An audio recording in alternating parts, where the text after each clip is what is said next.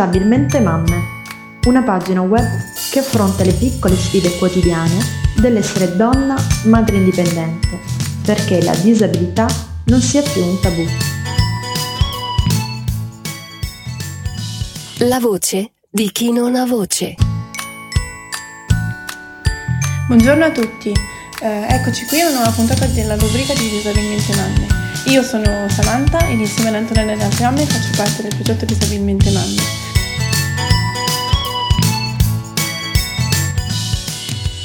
Questa volta vorrei parlarvi um, di qualcosa che riguarda la maternità da vicino, cioè l'attesa. Quando cioè una mamma scopre di rimanere, di essere incinta di un bambino. Diciamo che questa cosa è molto bella, ehm, per la maggior parte delle mamme è una gioia, Eh, da emo- emozioni molto forti, molto contrastanti. Eh, per me, che sono una mamma con disabilità motoria, è stato eh, abbastanza sconvolgente scoprire di aspettare mia figlia, perché ehm, sono sempre stata una persona che pensava di- che non avrei mai avuto figli, e quindi eh, scoprire di aspettare mia figlia è stato eh, molto molto particolare, e subito mi sono subentrate diverse, diciamo così, paure e preoccupazioni. Ho pensato: magari sarò in grado, ce la farò. La mia è una disabilità motoria che riguarda appunto il camminare e l'equilibrio, quindi pensavo a tutte le difficoltà legate al portare avanti una gravidanza o comunque ad avere um, una bambina o un bambino. Um,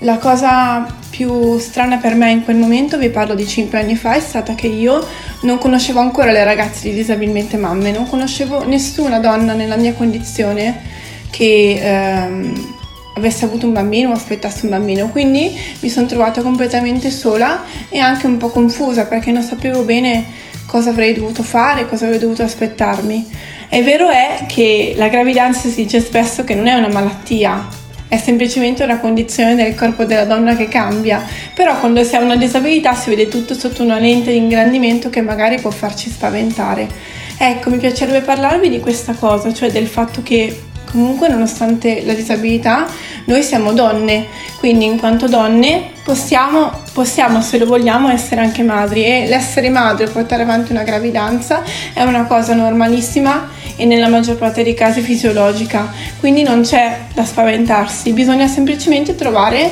le persone giuste e il sostegno corretto eh, per poter seguire questo percorso con gioia e non eh, con paura. Eh, le cose che sono capitate a me, le più, le più banali ma anche le più normali, sono le domande delle altre persone, cioè di chi non mi conosceva, che magari non ha una disabilità, che diceva: ma come farai? Ma sei sicura che il tuo bambino o tua bambina non avrà dei problemi di salute come quelli che hai tu? Eh, chi ti aiuterà eh, dopo? Come, mh, come penserai di, di fare tutto il percorso? E io queste domande me le ero già fatte da sola e,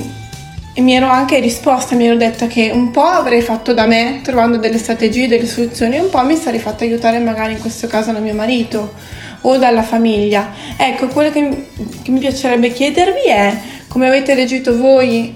se siete donne con disabilità, a, uh, alla scoperta della maternità, della gravidanza, dell'attesa, e come mi hanno fatto sentire le altre persone? Nel mio caso eh, le cose più, più fastidiose sono state probabilmente insinuare che ehm,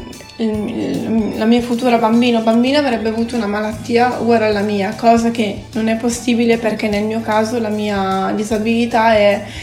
dovuta alla nascita, quindi non è niente di genetico. E dall'altro lato anche il sempre pensare che avrei avuto bisogno comunque di aiuto, come se fosse sempre in quella dimensione di assistenza, che è anche giusto, perché i figli si fanno in due e quindi è giusto anche che uno venga aiutato dal, dal compagno o dalla famiglia, però è anche vero che una mamma eh, ha bisogno di, di pensare di potercela fare, e nel nostro caso è importantissimo il sostegno nella gravidanza, nel mio caso, ma anche dopo, quindi trovare comunque delle figure che possano aiutarti, o comunque, anche se non si trovano, ostetriche o comunque persone adeguate, cercare informazioni su internet, per esempio, per come fare le cose, gli esami da fare, che cosa dire, mh, come appunto affrontare anche l'ultimo percorso, magari l'ultimo trimestre, che è quello più difficile, quello in cui il pancione cresce, l'equilibrio è instabile, ci sono magari dolori, preoccupazioni. Io per esempio ho trovato una persona meravigliosa che mi ha seguito in un corso in acqua, eh, un corso in acqua per gestanti, quindi non, non disabili ma gestanti e basta, ed è stata una cosa bellissima che mi, mi ha aiutato tantissimo a capire che in acqua siamo tutti uguali, cioè l'acqua ci sostiene nello stesso modo, quindi mi faceva sentire esattamente come tutte le altre mamme, quindi se, le difficoltà erano uguali per tutte, quindi è stata una cosa bellissima scoprire che eh, il corpo si adattava alla presenza di mia figlia, ma anche eh, in acqua con le altre mamme nel corso preparto era... era identico agli altri, quindi era, era bello, è stato un modo per sperimentare una certa normalità. E quindi le domande che vi vorrei fare, o comunque quello di cui vorrei parlare, è appunto cosa avete provato voi nello scoprire di aspettare un bambino, quali sono state le vostre più grosse preoccupazioni o le cose anche che vi hanno detto, che vi hanno fatto stare bene o fatto stare male, e che, qual è stato il vostro percorso per arrivare fino alla nascita di vostro figlio o vostra figlia. Spero che questa, um, questa puntata vi possa interessare, fatemi sapere cosa ne pensate. A presto! Un'esclusiva di Rainbow diversamente radio, la radio che non ha età.